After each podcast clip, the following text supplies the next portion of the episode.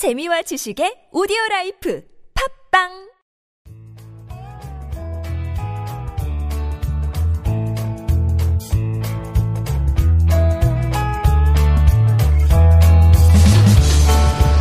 황홀하고 찬란한 광결인 창조적 유희. 여기는 한지훈의 고전에서 찾아낸 단단하고 수상한 심리학 고단수 심리학입니다. 저는 진행자 서정숙입니다. 오늘은 그 두 번째 시간으로 일이 아닌 창조적 유희를 즐기는 법에 대해서 한지훈 작가님과 이야기 나눠보겠습니다. 어, 저의 경우는 일을 하면서 굉장히 힘듭니다. 왜냐하면은 이것은 돈을 버는 수단이니까요. 그래서 간혹 저는 상상을 해요. 어, 만약에 내가 로또가 돼서 당첨이 돼서 일억 천금을 번다. 그럼 제일 첫 번째 할 일, 회사를 그만두는 겁니다. 왜냐하면은 이 돈으로 저는 세계 곳곳을 다니고 싶거든요. 야, 오늘 이런 일조차도 창조적 유희를 즐길 수 있는 방법, 최소한의 노력으로 최대한의 효과를 누리는 방법, 한지훈 작가님께서 강의해 주시겠습니다. 네, 오늘의 에피소드는 어떻게 보면은 그 일부에 이어서 이어진다고 봐도 되는데요. 오늘은 차라투스라는 이렇게 말했다 라는 책에서 인용되는 걸 가지고 한번 이야기를 해보죠. 네. 어, 이 정신의 발전 단계를 니체는 이렇게 얘기를 합니다. 인간은 세 가지 정신적 상태를 거쳐서 점점 점점 발달하게 되는데요. 음. 처음엔 낙타 상태고요. 어, 낙타요. 네, 그 다음엔 사자. 사자. 그 다음 놀랍게도 어린 아이로 된다고 그래요. 정신적인 상태. 마지막이요. 상태는. 예. 그럼 낙타라는 것이 뭐냐? 여기서 이제 책에 나온 대로 한, 하면 이렇게 말하죠. 무엇이 무거워서 이렇게 힘이 드는가라고 물어보면 아. 낙타처럼 무릎 꿇은 다음 더 무거운 실, 짐을 실어주기를 원한다 이렇게 말을 해요. 어. 자, 낙타라는 것은 뭐냐면 끊임없이 무거운 짐을 자신은 원하지 않지만 뭐, 머리와 몸속에 체화시키면서 살아가는 거죠.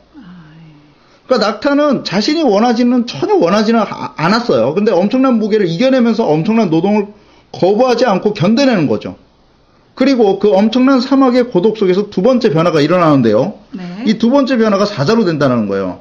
자, 아. 여기서 책에서 인용한 부분을 보면 가장 무겁게 보이는 모든 것을 견디는 정신은 스스로 그 짐을 떠맡는다. 그리고 무거운 짐을 지고 사막을 가는 낙타처럼 그는 자신의 짐을 진 채 사막, 어, 자신의 사막으로 달려간다. 어. 그러나 고독의 극단인 사막에서 두 번째 변화가 일어나는데요. 그때 정신은 사자가 되고 자유를 자신의 것으로 삼으려 하고 자신이 선택한 사막의 주인이 되려고 한다. 음. 그래서요, 사자는 뭐냐면 자신의 적과 한판 붙으려고 하죠. 그러면서 이렇게 말하죠. 너희는 행해라 라고 말하는 그 용한테 이렇게 말하죠. 사자는 나는 하고자 한다. 음. 사자가 말하고 있는 건 자유정신이죠. 자, 내가 무조건 했던 낙타에서 네. 이제 사자로 등장하면서 어떻게 되죠? 사자는 투쟁을 하죠. 의지를 가지고요. 그렇죠. 그래서 서정숙 너는 해야만 해 라고 말할 때 나는 할 것이다. 나는 하고자 한다 라고 말을 하는 거죠. 네. 그래서 사자는 분명 자유를 쟁취하는 힘이 있어요. 음. 근데 그 단계를 지나가면 놀랍게도 어린아이가 되는데요. 네. 여기서 이제 한번 읽어보겠습니다. 네. 그렇지만 형제들이여 생각해보라. 사자가 행할 수는 없었지만 어린아이가 행할 수 있는 것을. 그것은 무엇이겠는가? 왜 강탈하는 사자가 다시 어린아이로 변해야 하는 것인가를. 어린아이는 천진무구이며 망각이다. 음. 어린아이는 새로운 시작, 유희, 스스로 돌아가는 수레바퀴, 최초의 운동, 그리고 그렇다라는 성스러운 긍정이다. 그렇다 나의 형제들이여. 창조라는 유희를 위해서는 그렇다라는 성스러운 말이 꼭 필요하다. 바로 그때 정신은 자의에 의해서 움직이며 세계에서 길 잃은 자는 자의 세계를 정복할 것이다. 어. 자, 이 말을 이제부터 한번 이야기를 해보죠. 어린아이라는 것은 창조적 유희를 계속적으로 합니다. 어린아이들을 한번 생활습관을 볼까요? 어린아이는 투쟁하지 않죠. 어린아이는 노동을 시키면 노동하지 않습니다. 안 하죠. 우리가 그들에게 노동해라 라고 말했을 때 그는 노동이라고 인식되는 순간 울어버리죠. 네. 그리고 노동이 아닌 새로운 것에 대해서 흥미를 느끼고 또 달려듭니다. 맞습니다. 저희 아이 같은 경우는 눈을 치우겠다고 스스로 삽을 샀습니다. 그렇죠. 자, 이런 경우 그 삽이 너 여기서부터 저까지 반드시 해! 라고 했을 때 그는 즐거움이 아니라 노동이라는 것을 알고 그 삽을 던져버리고 울어버리겠죠. 그렇죠. 망각입니다. 또 하나, 어린아이는 늘 새로운 시작을 할 수 있습니다. 거기에 유희성을 돌아가죠. 그리고 스스로 돌아가는 수레바퀴입니다. 네. 또 하나, 그것은 최초의 운동이고 그리고 여기서 맨 마지막에 성스러운 긍정이다. 자, 사자와 낙타가 가지 못했던 성스러운 긍정이 무엇이냐. 자, 이 성스럽다라는 말까지 표현이 되는데요. 당신은 당신 삶에 강제로 웃으면서 김 부장님 안녕하세요 하면서 명함을 주고받을 때 당신은 강제로 웃지 않습니까?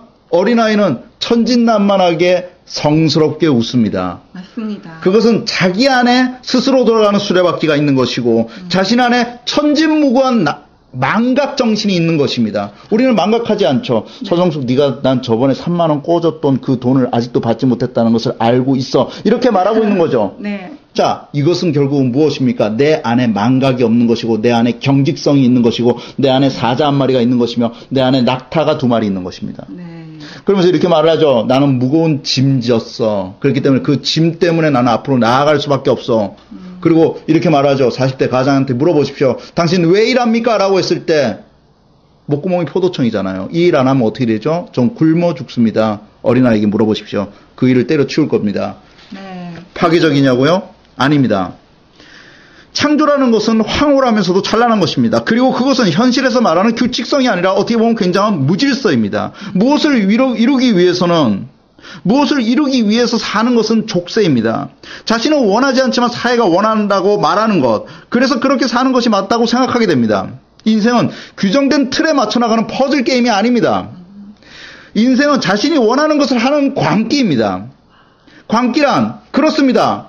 사회나 타인에게 피해를 주지 않는 선에서 최대한 자신의 예술성을 발휘해 보는 것입니다. 마치 어린아이가 모래장난, 한 번 모래장난을 시작한 모래자랑을 두 시간, 세 시간 해낼 수 있는 그 힘이 어디서 오는 것입니까? 망각이며 새로운 도전이며 내 안의 수레바퀴가 스스로 도는 것입니다. 네. 그것은 살아남은 자가 할 수 있는 최대한의 희열입니다. 아무도 밟아보지 않은 눈길을 걸어본 적이 있죠. 그렇죠. 그 길을 걸 때 그 안에 무엇이 있을지 아무도 모릅니다. 무섭습니다. 하지만 희열이 있습니다. 누군가는 이렇게 말합니다. 낙타 사자도 못, 되, 못 되는 내가 어떻게 어린아이가 될 수 있겠냐고요. 음. 하지만 생활은 언제나 우리에게 잔혹하고 그리고 처참하게 다가올 것입니다.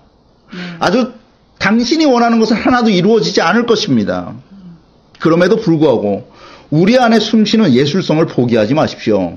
그 가슴 뛰는 예술성의 원천, 그것을 포기하면요 우리 삶은 황무지이고 황량함 그 자체가 됩니다. 그렇겠죠.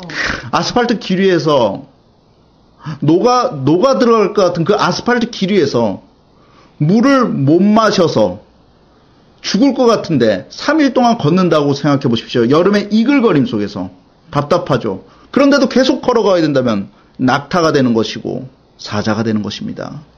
삶은 투쟁이 아닙니다. 삶은 창조적 유희여야 됩니다. 그 창조적 유희 속에 니체는 이렇게 얘기합니다. 다시 한번 읽어드리겠습니다. 사자가 행할 수는 없었지만 어린아이가 행할 수 있는 것들. 그것은 무엇이겠는가? 왜 강탈하는 사자가 다시 어린아이로 변해야 하는가? 어린아이는 천진무구이며 망각이다. 어린아이는 새로운 시작, 유희, 스스로 돌아가는 수레바퀴. 최초의 운동, 그리고 그렇다라는 성스러운 긍정이 있다. 아. 이 말들 속에서 제가 느낄 수 있는 단어의 희열을 여러분들 기억하십시오.